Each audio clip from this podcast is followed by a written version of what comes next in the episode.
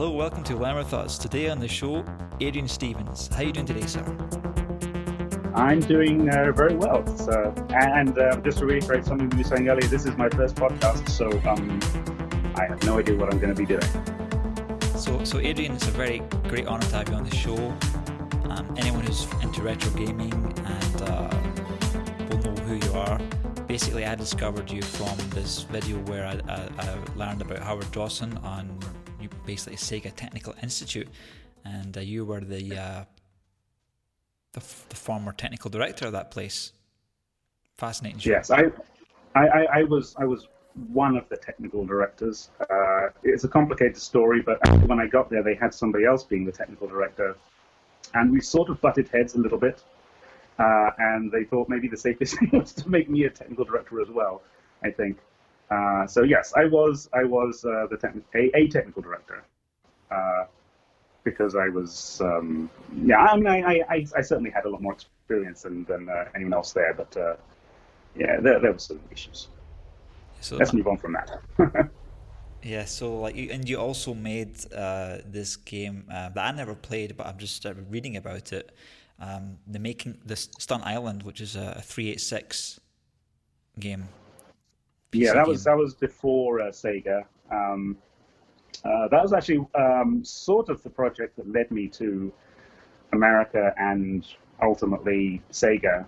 Um, did Stunt Island for for Disney. Well, uh, I'll back up a tiny bit. Um, I had a, a, company in England called the Assembly Line. Um, we kind of um, were a, a, loose ad hoc group of uh, developers that kind of did our own thing. Um, one of the things we got as a as sort of a group project was called Stunt Island. We got it from Disney Software. Uh, we worked um, kind of as we worked on it. The company disbanded somewhat. I ended up uh, doing a lot of it myself um, on my own uh, and in L- in LA. Um, and um, and after that, they offered me a job. That was at Disney. Disney offered me a Disney Software offered me a job. I went there. They ultimately decided they couldn't quite. Well, they couldn't get it together in terms of um, um, what's the right word? Um, uh, getting a project started. So uh, I, I, sort of moved on to Sega. Mm-hmm. I'm surprised that I'm hearing a, an English accent because I thought I was because um, Howard's very American accent. Um, but I guess your name is very English, so. Yeah, I am. I am English. I don't know how English I still sound. I've been here for like uh, uh, nearly thirty years, I think. Uh, it was never my intention to come to America or to stay in America. And when I when I when I did come, it was kind of like, let's see how this works out. I'll you know I'll I'll, I'll maybe be here for a few months and uh, you know go back to England. But um, now it's been thirty years. And is that in California? In California, yeah. And I, and yeah, and I, you know, along the way, I got married, had two kids. Uh, I'm still married. I still have those two kids. Uh, uh, uh, so I have some pretty deep roots here now. Um, although, you know, we keep on thinking about maybe, maybe we should move back to England. Yeah, you should. We should go for coffee sometime. Well, you're in Spain, aren't you? I'm in Vienna right now, but I'm I'm going back oh, to London uh, this Sunday, and I'm going to spend some time in Scotland as well. Whereabouts in Scotland are you from? I'm from Glasgow. Oh, okay. Haven't been to Glasgow. Been to Edinburgh a couple of times. Mm-hmm. Love Edinburgh. Yeah. Cool. So, um, as as somebody who's actually designed a 2D game engine, uh, I did it for one of my first games. It was a sort of Space Invaders clone. That, uh, I never actually got to the point where I was wanting to make it a multiplayer game. But for Stunt Island, just to give people context, it's a back in the day we had these PCs that they weren't they weren't really like Pentium and all this stuff. They had these things called 386s, and I grew up with a 286, which uh, I was always mm-hmm. jealous of the people that had 386s because I could never play the demos on PC Gamer and that because I would try and install the game and it would say 386 acquired, and I still have bad memories of how that felt, you know. yeah, well, Stunt Island was a, was actually a 286 game. Uh, oh. I think, um, yeah, I, and originally when, when, when we started, I think Disney was really trying to make sure that um, everybody could buy it. So you know the lowest possible spec. So the whole the whole um, development experience was one of trying to make sure that it worked well enough on the very lowest spec um, available and would scale pretty well to, to the highest spec machines. And, and a lot of the design decisions were, were sort of predicated on that. But um, there were some instructions that they uh, added to the, I can't remember the 286 or the 186. There, there were a few instructions that just would have made my life so much easier um, in terms of speed. You know, there was like an instruction, I, I, I think um, there was an instruction that basically shifted a register by more than one bit at a time. I think on the, I think possibly on the 380, on the on the original 86, you could only shift by one bit at a time. Being able to shift by multiple bits at a time saved me a huge amount of uh, processing time. Um, and so I lobbied hard for the ability to target 286s and, uh, and eventually got that. Is this basically but double we, we, number or something? Sorry? Is that basically yes, yes, double? Yeah. Uh, yeah, but in fact, you can do a lot more than. I mean, that's um, yeah, I suppose essentially.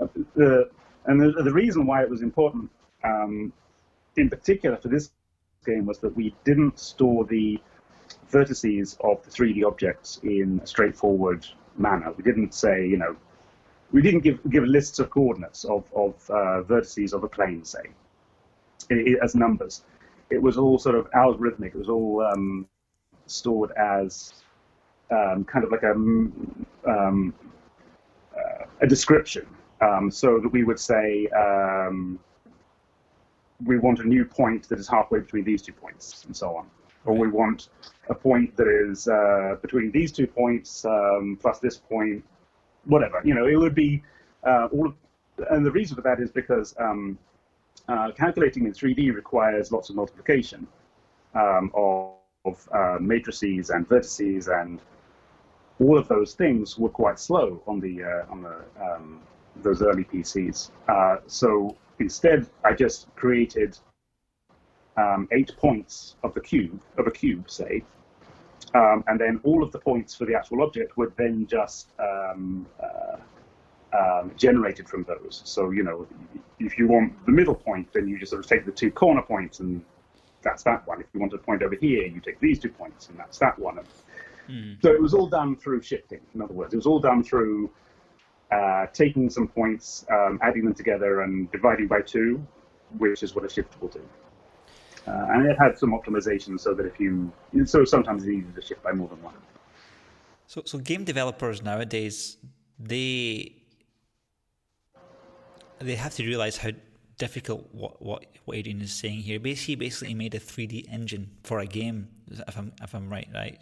That's yeah. you create a 3D engine from scratch. Today, what yes. people most developers wouldn't know how to make a game engine. They basically hire, they get a license for like the Unreal Engine or the the Cry Engine or or Unity. Yeah, and and they basically point and drag objects around, and they have like scripts that run with these engines, but what Adrian actually did was he actually made a 3D engine and he did it in assembly language, which is like two levels above what we uh, so-called programmers. It was, uh, yeah, it was, it was, uh, it wasn't a choice, you know. It was like that was uh, that was just what you did in those days, um, and it wasn't, you know. I, um, I, I I'd made some more some earlier 3D games, um, so I had something to work from. This was my first PC 3D game, I think, but um, yeah, it wasn't wasn't from scratch in that sense. In that in that uh, I I'd, I'd written the, the technology stuff before. Uh, but, you know, also games were a lot simpler in those days. Um, it's it's a lot more daunting now to think about writing a 3D engine from scratch uh, that does all of the stuff that current engines do. But this was early days, and it was uh, you know kind of feeling our way around what the machines could do and every generation, you know, you could push the machines a little bit further because they were a little bit faster and. Uh, um, you know, th- this was just at the beginning of where 3D was feasible, I think, on, on those machines at a, at a decent, um, you know, gameplay kind of rate. So, uh, Stunt Island, um, people should go and watch a video on YouTube what actually Stunt Island was. Actually, today is the first time I watched a video on it, but it had uh, real time shadows, I believe. Yeah. Yeah, um, um, yes.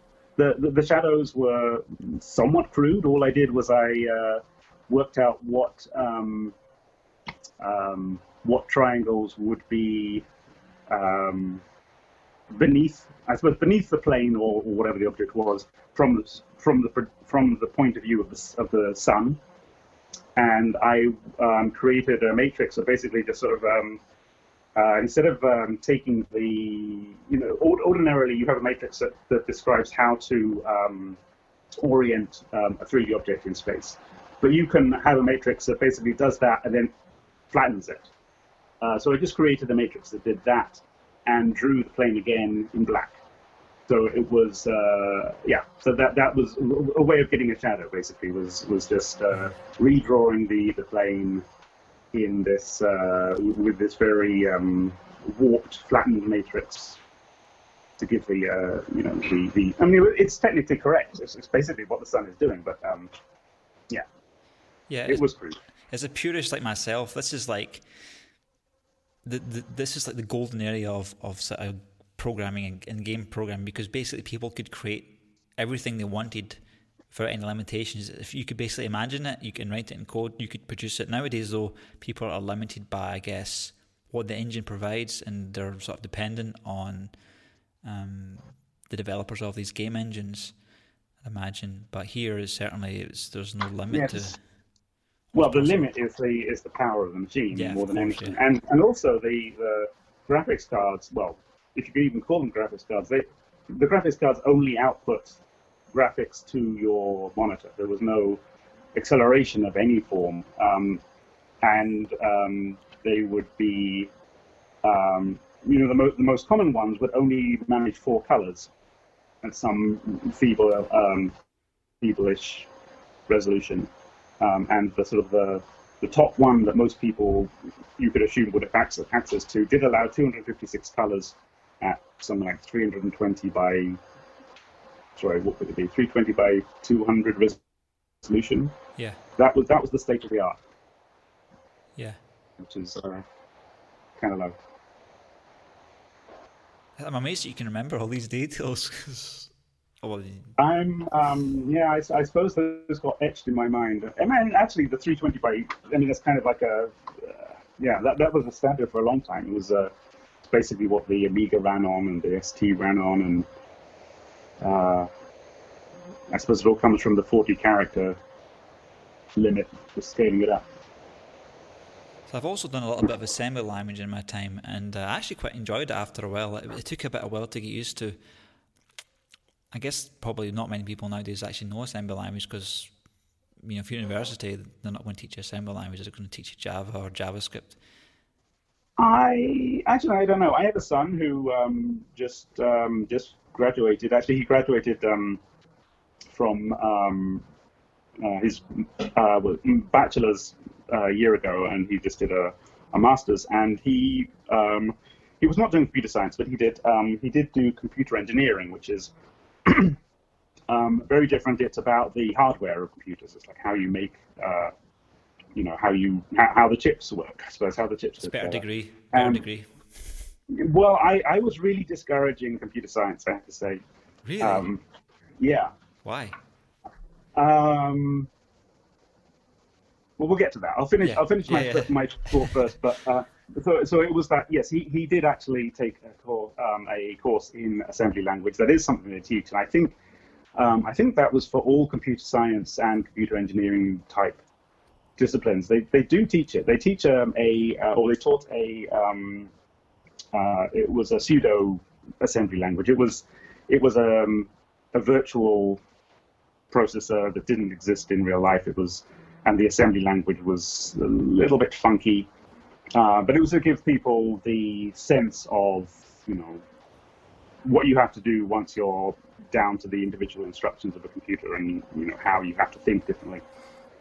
Uh, so yeah, it's still taught, I suppose. well, it's, it's uh, a beautiful world to, to live in because you have such control on the, the timings and things like that because you're basically operating on the clock cycles of the CPU, and you can really be accurate with um, timings. Because I was I was once working on a project which I, I spent four months on, and it failed miserably. But I was basically trying oh, to create very accurate pulses to control electrical equipment.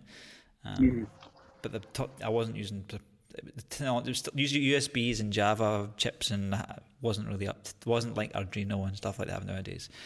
But it's a beautiful world because it's so performant. You know, you're working in things that are like a millionth of a second, and you can like, um, you know, you can see that like the, the computer chip is clicking away, and you can see the data changing per click. It's just yeah, like it's it's very satisfying, but it's also doesn't scale well. You know, it's like a, it's um, it's great to have that control when you need it. Yeah. But uh, most of the time you don't need it, and it's just such a slog. I mean, in retrospect, it, it, it never really seemed like a big deal at the time. It was just uh, that was how games were written. But um, yeah, looking back now, it's hard to fathom really why anyone would write an entire thing like Stunt Island in assembly. But um, that was just uh, that was just the norm. I, I, I, didn't. I don't think I even knew any high level languages. Were you the only developer on that game? Um, yes, uh, sort of. I, at, the, at, the, beginning, there was uh, I, I, was working with uh, some of the other people in the assembly line on it. Um, uh, I don't think they ever wrote any of the main code but um, one of my partners was uh, writing the editor, you know, a, separate editor for the artist to create those um, models using that, you know, weird sort of interpolation thing. So you did, uh, but ultimately, yes. So you actually made the tooling as well as the game. So. Uh, yes. No choice. So did other engines based like this? Is it seems like a lot of work. So did other what what happened to this code after the game? Is it just like a one off, or did the, the, companies use it for new engines and maybe this was like the Cry engine? It, was a one off um, in that. Uh, yeah, basically the company didn't exist by the time by the time the game was finished. The company was largely disbanded. Uh, I was hoping that there would be sequels, and that I would be able to reuse it that way. Um, and we were negotiating some add-on packs and potential sequels. Um, uh, but then Disney decided that they were not going to do those sorts of games anymore. So um, they could have, they could have took their software and made billions from it, mate. Like come like. Because like, who knows? Imagine not not hardly any most programmers will not be able to produce this kind of stuff. So you can imagine the amount of reinventing the wheel that goes on if every time a company comes along and has to make a game engine. You know, like at some point somebody must have decided I'm going to make a game engine and sell it. exactly. Well, that that's that's why that's why there are game engines now. But it's uh, uh, you know it was it was um, I suppose it was the Wild West. You know, nobody really knew quite how these things um, um, should be put together. Everyone had their own ideas about you know how to do things. Um, you know, I think I think after after 3D graphics cards came out, everything settled down a lot. It was it, it became a lot clearer about how you create content for a game and what sort of steps you would go through to get it onto the screen and what sort of things were possible because it was all kind of then um, basically gated by the hardware, um, the by the you know by the graphics hardware, which, which, which had to sort of come up with some standard ways of doing these things. Uh, but I think before that, you know, there there were some people um, I do remember um, um, Jez San at Argonaut Software showing me a demo of um, of, a, of an engine that they were trying to write as a as a. I think I think they were trying to they were trying to sell it as like a middleware thing. Yeah. Uh, but it was just um, you know the world wasn't ready for that sort of thing at that point. Yeah.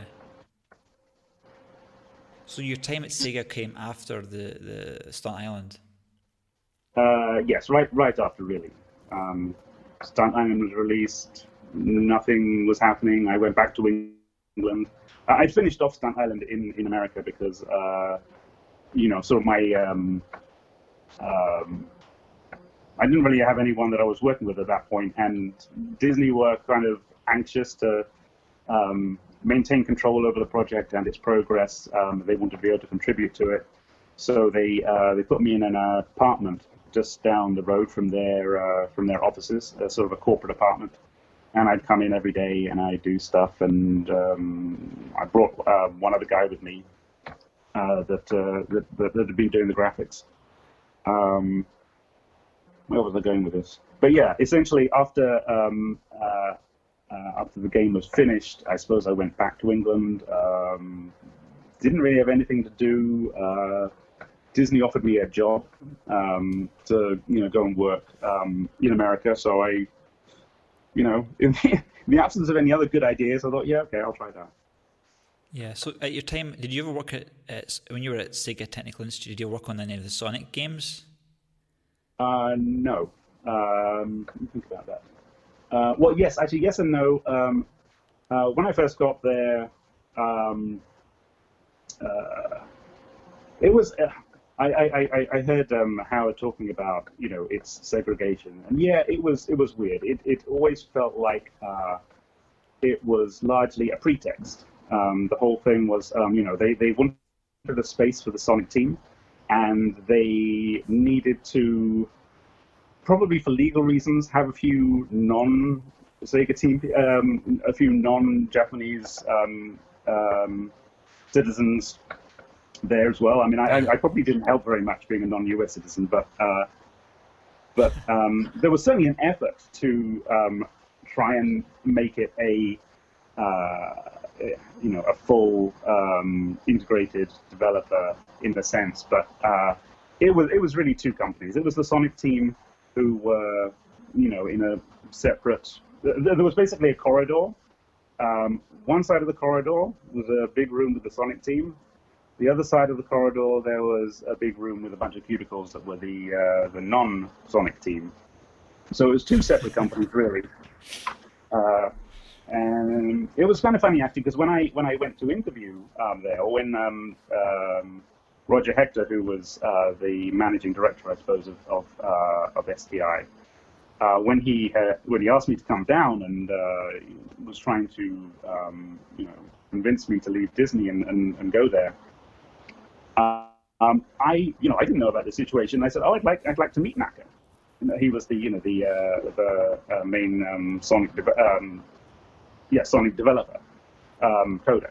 Um, and he uh, he sort of squirmed a little bit because you know I, I, I don't think that was expected. It was not expected for you know uh, anyone to go and bother him. I didn't know it was it was uh, you know I didn't know that it was such a um, segregated environment. So uh, you know he said yeah okay eventually, and I went over. They took me into the other room. I said hi to Naka and. Um, I think that was probably the last time I talked to him. I don't know. uh, yeah, pretty much. There was one other time, but that's uh, that's another matter. So yeah, it was it was uh, it was a weird environment. I had nothing to do with any of the um, those early Sonic games. Um, later on, when they were trying to um, uh, they, I don't know if you've ever heard of the 32X. Yeah, I have. I remember remember uh, as a kid looking at it, knowing that I couldn't. Did it come out? It. I can't. Remember. Yeah. Uh, well, it was. Uh, uh, so they, they wanted um, some things to demonstrate its um, you know its power. So um, being one of the few people at Sega that had any 3D experience, uh, I um, I sort of helped out on some stuff, but at the time, I think I was in the middle of finish, fin- finishing off Comix Zone, so uh, uh, wasn't really able to do much there. And then later on, when the um, uh, the uh, what was it, the Saturn? Sega Saturn. Yeah, Saturn. Yeah, I don't remember the order of them. So yeah, when the Saturn came out. Um, and we had been moved to, we had moved to this uh, sort of satellite office in Burbank, uh, we were working on a um, uh, a 3D game for with Sonic in it. Okay.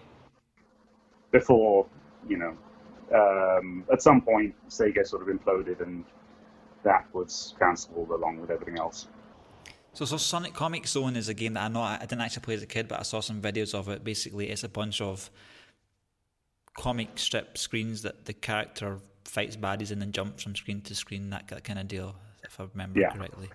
So, what was your role in that game? Were you coding the what parts of the, the logic were you coding for that? I coded all of that. Oh, uh, really? Yeah. Respect. Yeah. So the, this is this is where again it was an assembly, and and I, this is where I was. Uh, uh, I was a technical director, so as much as I could, I you know, I helped out uh, other people and directed their efforts, but largely I was spending my time writing Comix Zone. Um, I think along the way, I, I, I, did write, I wrote a, um, a tool that would uh, that would sort of extract um, sprites from um, from uh, what's called Deluxe Animator files that was um, that was used by other people. So um, like to feel I made some contribution to the other games, but but largely I was spending my time there doing uh, writing Comix Zone. So I guess what kind of logic you're doing is if the person presses the punch button, you're loading from RAM a series of sprites and then playing them in order, and then you have a calculation to see if the distance between X object and Y object is, is less than the punishing distance, and then you have another logic and just all that kind of stuff like repeated again. And... Uh, yeah, somewhat. Although you know, to um, you know, as much as we could, that was abstracted into data, so that oops, so that um, uh, the uh, the sprites would have various sort of points marked on them. Um, so uh, the the characters were um, were drawn in um, uh, uh, a sort of, uh, in, a, in, a, in, an app called um, Deluxe Animator. It was sort of an offshoot of Deluxe Paint, which was uh, what everyone used in the old days. I think it was by EA. Deluxe Animator. Yeah, uh, it's uh, it was basically how people would draw their sprites and you know flip through them. They were just like flip animations.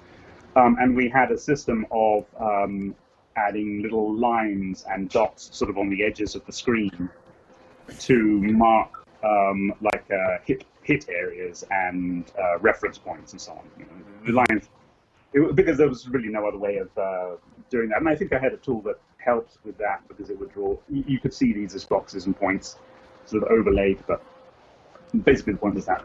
And so, so ultimately, the um, the animation would get spat out as a bunch of, you know, display this grouping of uh, sprites. Um, because actually you couldn't make it out of one sprite. Each sprite was only like an 8 by 8 or 16 by 16 block, so it'd be bunch of sprites.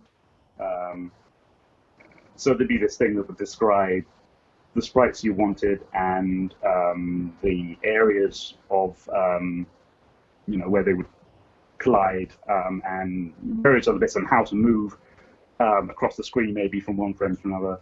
So the, the animation scripts could get quite um, detailed, uh, and for the most part, they were generated from from this tool. Um, but yeah, so as, as much as possible, I mean, it's kind of like the, the holy grail always with these things is to try and make as much of this stuff as data driven as you can, uh, so that you as a coder don't have to actually um, de- deal with those those nitty gritty de- details. And so you can say when when the artist says, you know, I wish he had to move a little bit further before he made contact with this. You just, you know, it's there. It's it's it's under their control. They can do those changes themselves. Um, you just make it all happen in the code. So this game, uh, Comix Zone, it had its base. Were you re- could you reuse the game engines for these Sega Genesis games, or every time it was the Wild West? Um, yes, it was largely the Wild West. I think. Uh, yes, I think. I think people did. Um, if they'd written a game and then they were going to write another game, they would use what they had. But um, there wasn't really much sharing um, from one developer to another. Uh, even you know, even different coders within the same um, you know company. I don't think there was anything that I could reasonably have started from. Uh, but we were, we were doing a lot of uh, things in Comix Zone um, that were quite uh, quite new, quite adventurous, quite uh, tricky. Uh, none of which would have been um, you know just there before. Uh, so you know it, it was. Um, there's not much you can reuse, I suppose, is, is, is the point. And I think that's generally true of, of a lot of coding exercises. It's, uh, you, you always write the code with the assumption that you're going to be reusing it all. But in, re- in reality, you hardly ever do. Mm-hmm. There's, and there's not, and, and it's still good to you know write it in such a way that it, it, it, it would be reusable. I mean, it keeps it cleaner, it keeps it uh, more flexible. But you know, moving from one one game to the to the next, you're you're nearly always dealing with such different circumstances, different uh, hardware. There's uh, and, and, different different um, goals that uh, you know you you can copy and paste a few bits of things that you've used before, but uh, reusing large scale is, is kind of tricky. Yeah. In those days, the, the PlayStation Three has a really bad reputation with developers for what they try to do. Oh, who does? PlayStation Three. Oh. Yeah, it was it was like it was completely different from the way developers were used to developing for PlayStation Two, but PlayStation Four they sort of fixed it.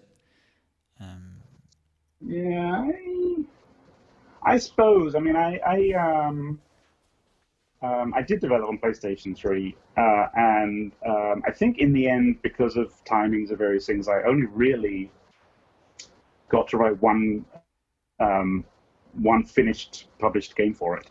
Uh, and I sort of regret some of the things I didn't try to do with it, but it was um, it was it was an interesting machine and, and it had a lot of potential and and um, I, I, I think you know given more time people could have got amazing things out of it. Well, they yeah. did get amazing things out of it. That was the theory. What, um, what game was it you made for it?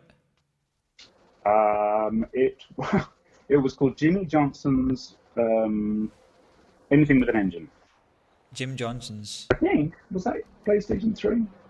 Yes, I think so. Anything with an. Uh, what was the title called? Uh, Jimmie Johnson's Anything with an Engine.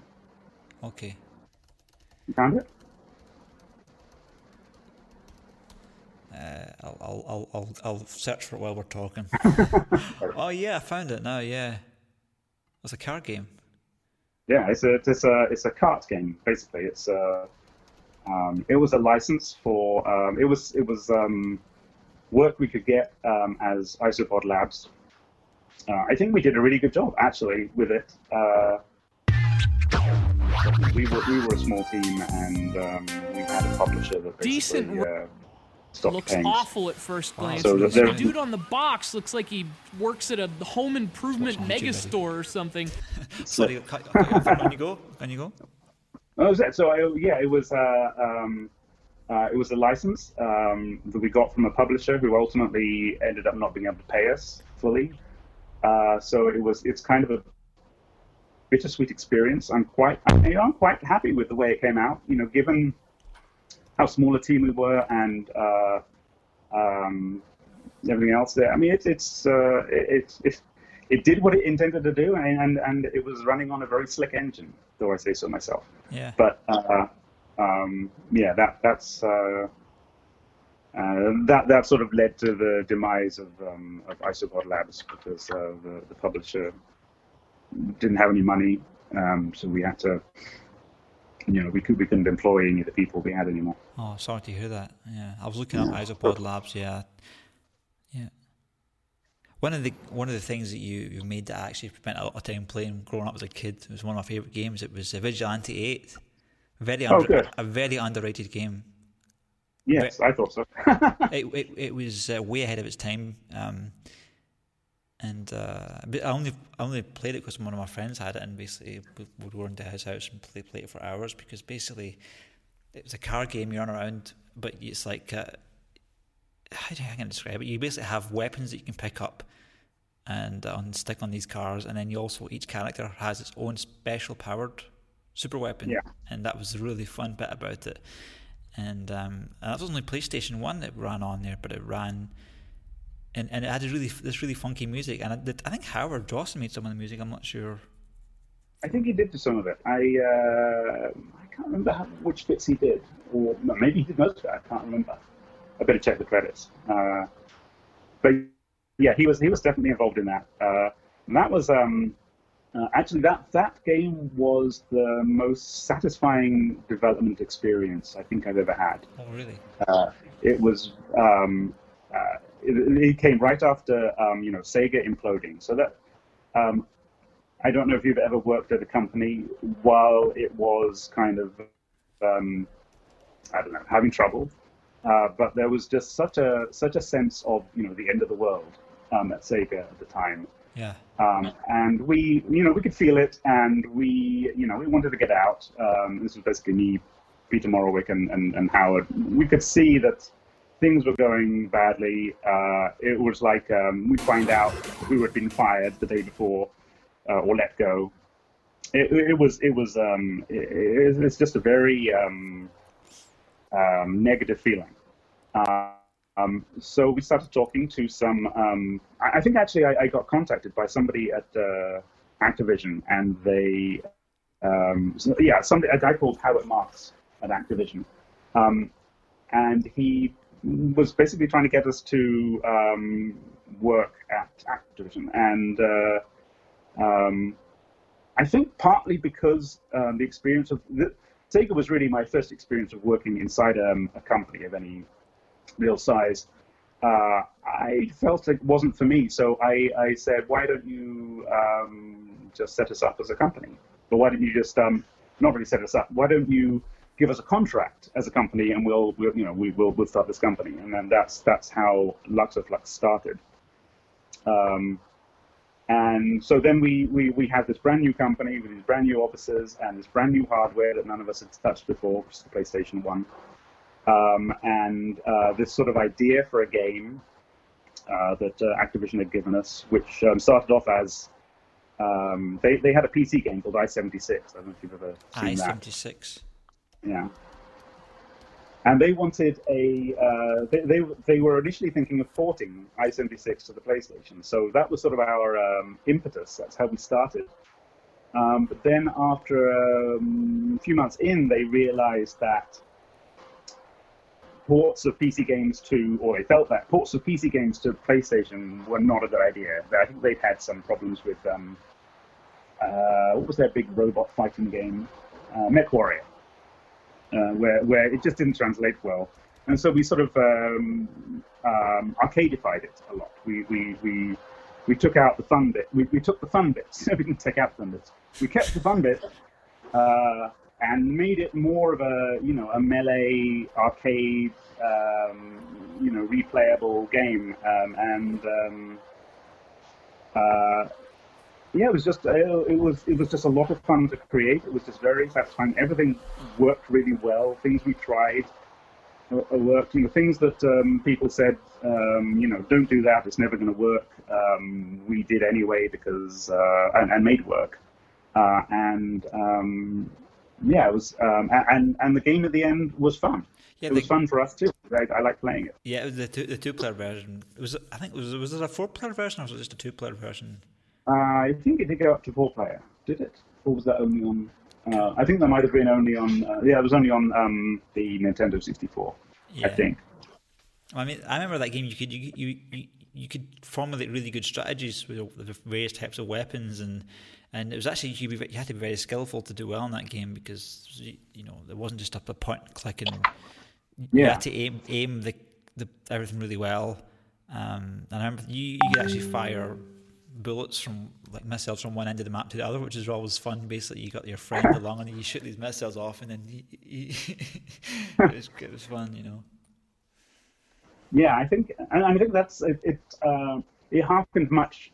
It harkens back much more to the days um, where, uh, you know, I would play games more, where it's not like a, you're not going through some story really. You're you're not. Uh, it's not like um, um, yeah. I, I mean, I I never really uh, was a fan of the whole story idea in, in a video game. I, I just liked the levels that got harder and the um, you know the the the skills that you had to develop for um, uh, sort of working out how to make the controls work for you. You know how to make uh, you know a, a game like Joust where uh, you know the game is is um, uh, it's largely about mastering that control scheme of you know flying these giant ostriches or whatever they were. Uh, have you played Joust? You know the game I mean? Joust? No, I don't know. No. Yeah, it's an old arcade game, uh, and it's um, uh, you know on the face of it, you could easily say, well, the controls are just terrible. It's just you can't just uh, you know can't just go from where you want to you know, where you are to where you want. But that's the point. It's like uh, mastering that control uh, to the point where you can fluidly fly this sort of giant ostrich around. Uh, that, that that's where the fun is, I think. Yeah, it's a 2D game. I'm watching it now. Yeah, it's got yeah. like lava and stuff. Yeah. So it, it's it's just like in, in, in general, I, I like these uh, these ideas of you know you don't want you don't want a control scheme that is uh, inconsistent. Um, you don't want it to be difficult because you just don't know what's going to happen when you do something. You want it to be completely consistent, but something that you can learn to work with and and control and gain a mastery over. And and um, uh, that was uh, I felt part of the appeal of Vigilante 8. On the other hand, it was also a, part of its um, disappeal because I think a lot of people started playing it felt that the controls were too tricky and they wanted something a little bit more linear and you know you just push the button and you go from you know this position to this position. It was very much physics based it was it was trying to sort of uh, you know if, if you saw a hill you knew you'd be going slower up that hill and if you got to the top of the hill you might fly off the hill and all of these things were things that were consistent within the physics of the world but uh, that was not how a lot of games worked at the time mm-hmm. so for Vigilante 8 did you have a game engine for that or how did it? Well, we made a game engine. You know, it's like as always, we, we made a game engine. Um, uh, or we, I suppose you don't really think about it necessarily as a, as a separate thing. You're just really making the game, and you're and you're writing the code that you need. Um, and to whatever extent you can, you try to separate out the bits that are very specific to your game, and the bits that are very uh, um, general. Um, and uh, you can start putting them in folders and considering them an engine. Um, actually, that was one of the few cases where we really did um, uh, get some reuse out of the engine because we, we did a sequel um, using basically the same engine um, with additions. Um, and we also we even managed to sell it as an engine, which um, was uh, uh, a nice bit of extra cash coming in. Uh, we we uh, some we, we managed to retain the rights to the, the code we wrote, which is always difficult. You know, often if you're writing a game for a for a publisher, they want um, you know total rights over everything. You don't own anything at the end of it. We managed to negotiate um, engine rights, and it was something that I, I, I always pushed for and never really thought I would get anything out of. But we did manage to sell one. Uh, you know, we did manage to sell the game, the engine, to to another company. Well, can you see what that engine was? I guess it's private, right? Because it's. Yeah, it was. Uh, well, it didn't. Have, I don't know if it had. You probably don't want to own up to the fact that they just bought the code of someone else. yeah, I know. I, am trying to think uh, who it was that. Uh, it, it, was like some company in North Carolina or South Carolina, one of the Carolinas. I don't know, and and they they wanted to make a game with cars and whatnot, and they asked if we could use. They asked us if we could, if they could use our engine, and we said, yeah, okay, for the low, low price of whatever it was. I don't know. Uh, they and they, you know, they, they had a big publisher behind them, and um, it all worked out. I think they they they actually even said this is the cleanest engine we've ever worked with, and I thought, my God, because it was not, you know, it was it was never developed with that really in mind, but um, that was uh, that was very gratifying to hear and to sell. Okay, we just came back from a little uh, five minute break there. So, what are you doing nowadays? Uh, good question. Um, well, um, after Jimmie Johnson, um, we actually tried a little bit. We sort of limped on for a bit and um, made a um, iPad game. Um, I don't think I don't think it's even available anymore.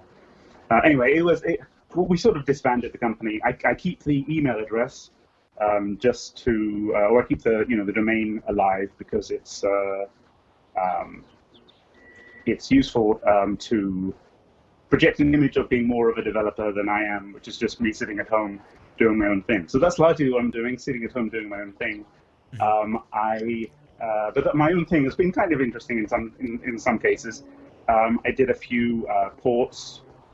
Um, basically, people um, that I know uh, are looking for someone to do interesting things. Then um, you know they get in touch, and sometimes I do those things. Um, I did some early work on uh, PlayStation 4. Uh, I think I did some. I'm not sure if they were launch titles, but they were soon after launch titles, and that was fun. Um, I ported uh, God of War 3 to PlayStation 4. Um, I so ported say, some games. When ported, what, what does that involve? Uh, it, it means basically taking the code and the graphics and the data as it was and um, changing everything so that it works on this other machine. It's actually more involved than it sounds, really, because um, uh, you know each of these things is written to try and um, you know maximize the use of particular pieces of hardware. So you know there's a lot of stuff uh, in the code to um, address the uh, the SPUs on the PlayStation 3, for instance, which were you know that that was the thing about the PlayStation 3 that made it um, you know notoriously difficult to develop for was that it had all of these separate co-processors that you had to sort of keep busy all the time if you wanted to get good performance out of. Um, so it's a question of like isolating those bits and turning them into something that will run on a PlayStation 4, which might mean running them in a compute shader or something, um, uh, changing all of the graphics so that uh, it, uh, you know, the, the, all of all of the shader information is totally different. And in fact, um, you know, the uh, we didn't even have access to some of the data, so we had to sort of recreate it from you know the final states of things. So it was it was a lot of interesting um, interesting things. You have to you have to basically create new low level engines, um, like just like the graphics part. You have to write, create a new graphics engine that allows you to sort of port their whole PlayStation 3 graphics um, and work well on the PlayStation 4. Things like that. So how much sort of time does it take you to sort of learn to this expert level of the PlayStation 3 versus the PlayStation 4 to be able to pull something like that off? Um, well, you, you kind of have to start, you, you have to hit the ground running, I suppose, and you develop the skills as it goes along. And it's particularly fun, actually, when you're doing that with a new piece of hardware, like the PlayStation 4 was at the time, because it's sort of frustrating to have to learn um, to learn everything about how to get the most out of a machine when you know that a bunch of people already know all of this stuff. You just don't have access to that information. It's a lot more interesting when you're kind of like at the beginning and uh, you're finding out stuff about the machine and it's stuff that nobody has found out about the machine yet. And so you're not just wasting your time. It's much more gratifying that way. Uh, but I would, yeah, you, you basically have to, um, you know, start just start with, with, with what you can glean from the docs. And I would say, you know, if, if you if you keep at it and you're and you're looking at the at what you're doing and what the machine can do and so on, you're you're pretty much an expert in six months. Um, so that would be, yeah. I mean, I, yeah, I, I would say six months really to, to to really learn a new a new console, say. The only stuff that our team the only stuff that our team that I'm working with does with consoles is they work with the web browser, so we had to support PlayStation 4 and Xbox web browsers, which are like actually they're not not too bad, but um, but it's all developed using web technologies. Yeah, it's, it's the same yeah. similar type of skills. Uh, some some of the televisions like we have to support like 2015 Samsungs are uh, they're, sorry, they're, they're, you basically have to write your own debugging tools sometimes. You know, like oh, oh okay, fun. Yeah, it is, it is a bit it is a bit of fun and hacky. Basically, I, I span up a node server and getting like just telling the TV to output errors to this node server. Um, not stuff you take for granted when you're doing a yeah. normal app, you know. Yeah, well, yeah, I mean, again, I suppose when you've got a new machine, often those tools don't really exist. So you uh, uh, um, you have a choice. You can either sort of um, try and code through a pinhole, through a you know, and, and, and, and hope everything works and be very careful, or you can develop those tools yourself, develop the debugging tools so that you can just um, get what you can out of it. That's actually one of the things I spent a lot of time on um, uh, when I was doing the PlayStation 4 stuff. I created a, um, a graphics debugger that um, basically lets you visualize all of the graphics you're sending to the PlayStation 4 hardware, uh, lets you sort of analyze it, um, see where it's going wrong, uh, step through shaders, all that sort of stuff. And it's uh, um, I had a lot of fun making that, and I uh, and I and I tried to get um, Sony to um, um, take it as a uh, as a tool that they could give developers uh, because they didn't really have anything like that. But they, uh, I don't know, they didn't. They, they, they started creating their own um, that was similar to mine um, uh, right after. Oh well. yeah, they can't have any. Uh, all the stuff has to be done over there. Sorry. All the stuff has to be done in Japan. Oh yes. Uh, actually, no. Th- this one was actually done in. I think it was done in America. But uh, yeah, there's there's certainly a lot of. Uh, I, I think I was more aware of that sort of um, dynamic at Sega. Um, there was, uh, I think, there was a culture of, and maybe it was sort of exemplified the whole STI thing. It was a an element of, you know, we know what we're doing. You Americans can, you know, we'll we'll we'll humor you. You can do what you want, but you know, you, are just uh, yeah, you're, you're just sort of an adjunct. You're not really, you don't really know what you're doing. Which um, uh, I don't know. I don't. I, am sure that was a part of uh, you know Sega's um, problems in the end. Was that they were very insular, very uh, non-open to ideas. And and you know when they when they released the the Saturn, the hardware did not make any sense to me. Um, it looked like a um, uh, a bunch of uh, I'm not sure if sort of like um, a bunch of bits of technology that they just sort of crammed together into a box without really much thought about how they would work together and what they were there for. And uh, um, I actually had an opportunity to talk to the guy who was the lead designer, I suppose, of the Saturn. I believe he was a hardware creator, and uh, you know there was a big language barrier, so there was not much I could really say. But I was trying to point some of the some of my misgivings out. Um, but you know, it was never going to make any difference. So I, will I'll, uh, um, yeah, I'll, I'll, I'll, claim credit for trying to trying to save Sega, but uh, they were beyond saving. I think the, the, the longer I'm a programmer, the more humble I'll become because I just realise how many genius programmers are, are out there. And you meet them you're just like and it humbles you. When you when you first start coding you think you're great and all that stuff and then you start you just start meeting people that are just so much better than, than myself you know and you, it, well I think that I think one of the things I, I, I, I enjoy about this industry or, or this this sort of work is that uh, you're always getting better you know? It's it's uh, uh, I'm I'm I'm I'm sure I thought I was great when I started and when I look back now, I think I knew nothing. I, I was completely clueless, and um, that's that's not just me looking from here back 30 years. It's me looking from here to two years ago. I think I know so much better now, and and and that uh, um, you know it's just a constant learning experience. If you're if you if you, if you leave yourself open to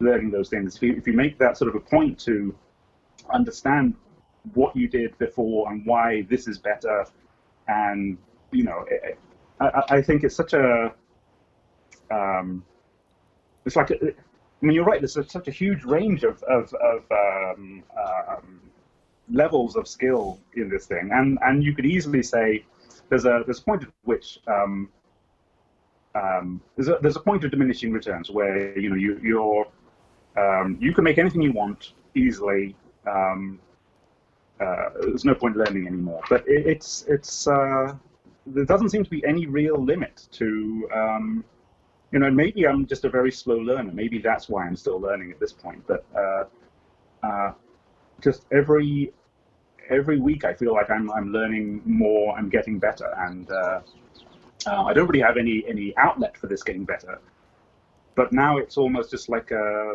enjoyable to just learn it and, and do something with it, even if it has no end result. Are you following the PlayStation 5 developments? I am, and I, I kind of, uh, well, sort of from afar, I feel like I should probably make some effort to get more involved in the PlayStation 5.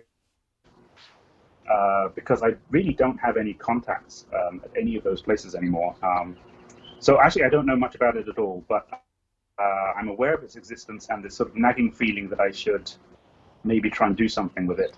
I think, uh, I think the dev kit's been out for a while. Developers can. Yeah, well, you. I don't think you can just get them. Um, no, I think they're still expensive. very. well, I think they're also very um, restricted to who, who they're prepared to give yeah. them to. If you if you have to have uh, one, you have to actually store it in a building with like all four angles under surveillance. Surveillance. They won't let you actually yeah. So given that my office right now is my is this uh, is this room here, which is um, used to be the playroom for the kids, but is uh, my kids are not kids anymore. Uh, so I uh, yeah I don't suppose I I qualify. Uh, there was actually um, some company that wanted me to do some work for them, but uh, yes, it, it, everything about that development experience was so locked down that you know, there was no practical way to make it happen remotely. So um, nothing happened. If a company wants to get in touch with you, what's the best way for them to, to find you? Um, email, I suppose. You know, you know my email address. Yeah. And or yeah. I could, put them, I could put a link to Isopod on the show notes instead of putting your email address on the show notes. I probably feel or Twitter. Yeah. Uh, I better make sure that uh, that uh, website is uh, is working properly. I, uh, I don't really maintain it, but yeah.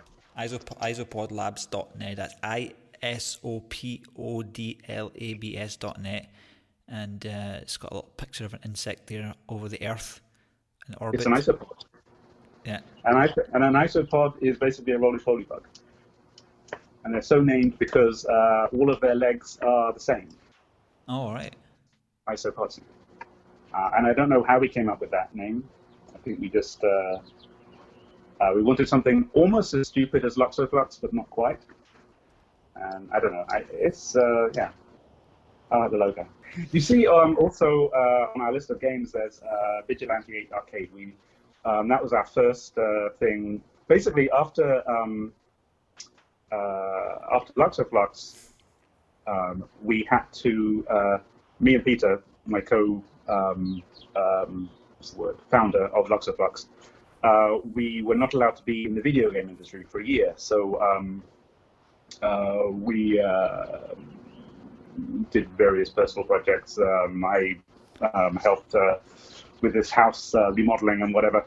Um, but then, as our big comeback, we didn't know what to do. We thought, what we we really enjoyed making Vigilante 8. Why don't we just make Vigilante 8 as a downloadable app on Xbox uh, 360? Because um, I, I, think that was looking like it was a it was a, a, a good new um, avenue to, to explore, and um, and Vigilante 8 is very arcadey anyway, and it seemed like you know that would be a perfect uh, um, thing to do. So uh, Vigilante 8 Arcade is um, no common code with Vigilante 8.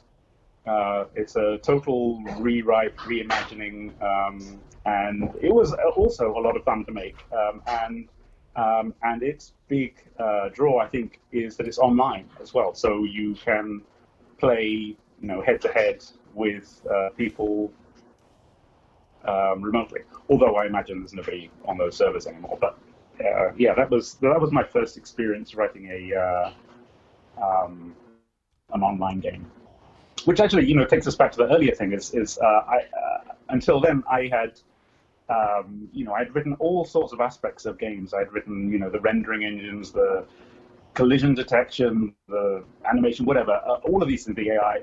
I, would never done anything um, online. Uh, so that was kind of, um, I, I, I, enjoyed learning how to do that too, because that, that was actually a, an aspect of game development that, first of all, I'd never really had any experience with, and secondly, that a lot of people had uh, found very difficult. It was very it's huge, very it's a huge jump it. up. It's a huge jump up. Yeah, because you're basically so dealing with predictions and. Yeah. But, so yeah, that so that that was that's bas- that was basically my uh, um, my my um, baptism into the world of online games, and then Jimmie Johnson is online as well. Yeah. So it's like an it's an I suppose I'm saying that really is an example of, you know, there's always new things to learn, and it's uh,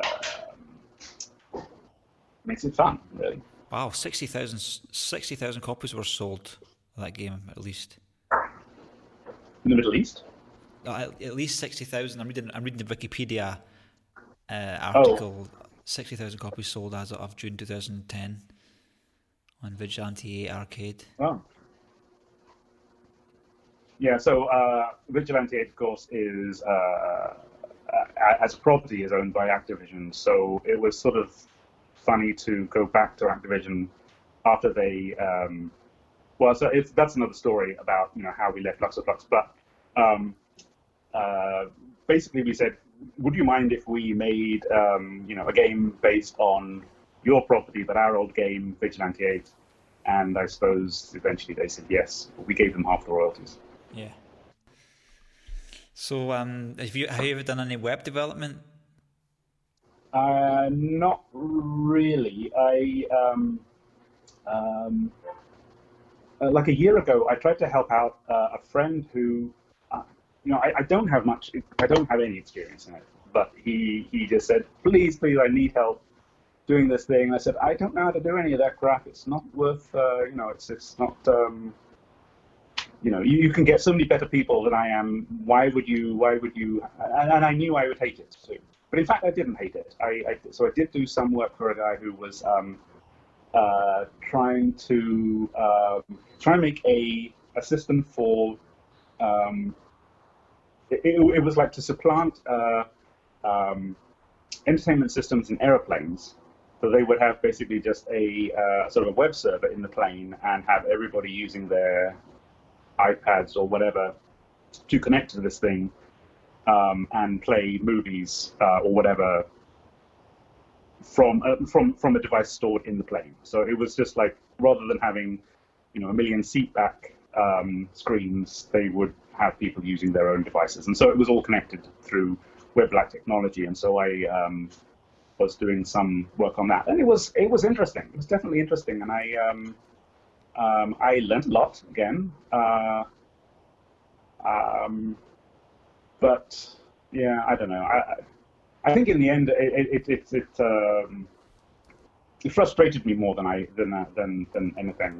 There were a lot of things that just felt needlessly cumbersome and clumsy. And you, you know, I, I know how the whole thing sort of evolved over years of you know these text-based uh, formats, but uh, uh, there, there just seemed to be so much complexity layered on top of complexity uh, that I suppose I'm not really used to. I, I, I, I, sort of like I like all of those layers of complexity to be my layers of complexity, not other people's layers, because you know understanding them is always tricky. Yeah, I don't think the web was ever designed to basically do what it's, yes. it's doing right now. With um, yeah.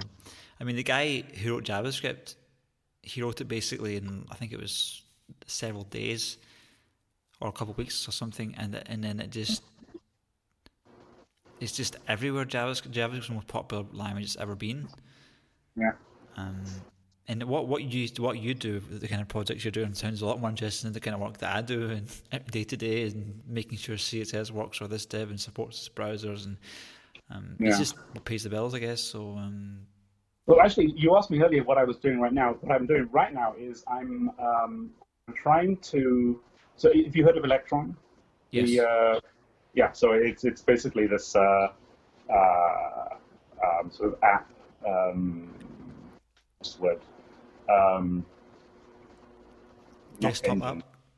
Yeah, it's basically a way to create desktop apps using Node and um, and web technologies mm-hmm. essentially. And uh, uh, I'm um, I'm exploring this new idea with Peter Morawiec, whose name keeps on coming up, um, and he he's now essentially become a web developer. Uh, uh, that that was that was where he went after he he was he was the designer at Luxoflux. Uh, he cre- co-created the company with me and Isopod Labs.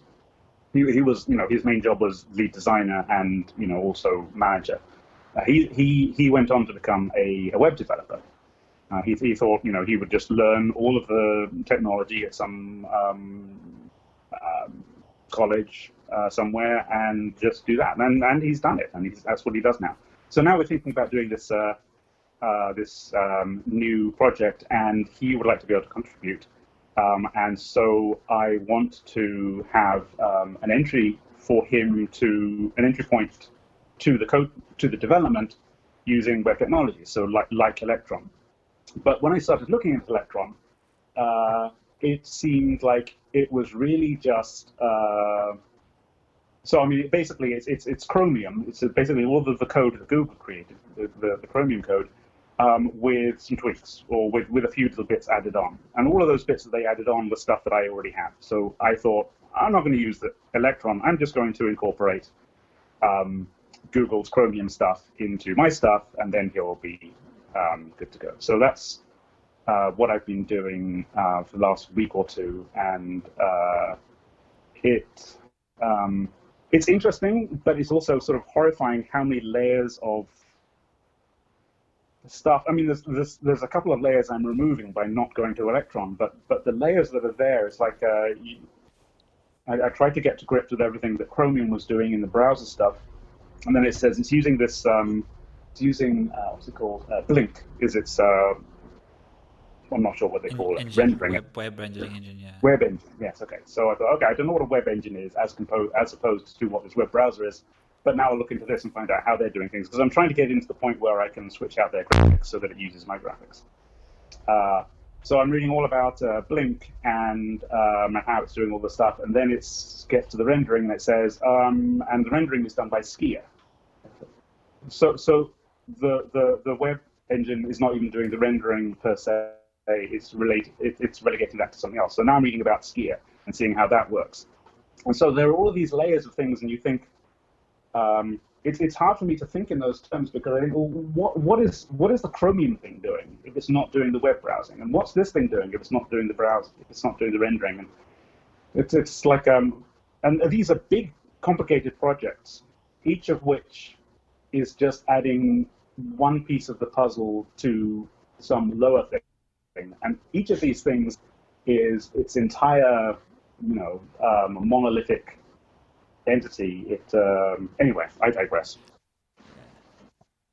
Cool. Well, um, anything else you want to talk to our audience before we finish part one? Uh, part one. I mean, how many of these are, are there going to be? Well, I, I was like, I always leave it open to, to the future for further episodes one day. You know. uh, well, I suppose I didn't really talk about uh, Luxoflux. We could talk about that sometime if you want you know how how how we well I talked about how we started um, uh, and then we kind of uh, you know how we grew um, how we eventually got acquired how then we got ousted um, all that stuff all that juicy stuff. Yeah that that'd be an interesting story actually. The, the story of a could do a podcast episode on just the, the acquisition of a company in the software industry. That would that'd be an interesting one. Cool. So um we're definitely uh, had a lot of talk. We're doing another podcast episode, but um, we don't want to overwhelm you with all this fascinating information all in one episode. Uh, but um, yeah, this was this Stephens. A really on, great honor to have you on the show. Um, right, so it's been great to be here. It's it's it's a very strange experience for me to just talk about this stuff because uh, nobody is normally very interested, at least uh, around my house. They, um, it's uh, it's not stuff that um, goes over too well. But uh, yeah, uh, it, it, so it, it, was fun for me to talk. Thank you. Yeah, I mean, as an as an engineer, a fellow engineer recognizes a fellow master of the trade, and so that's why it's it's, it's like probably some some footballer that meets some famous footballer back in the day, and you're like, it's like meeting Pele, you know. I am the Pele of video game developers. No, not really, but but that's a nice thought. Thank yeah. you. Cool. All right. Well, thank you, my audience, and that was uh, that was Adrian Stephens, and uh, follow him on the links that I leave in the show notes. And uh, yeah, until next time. See ya. See ya.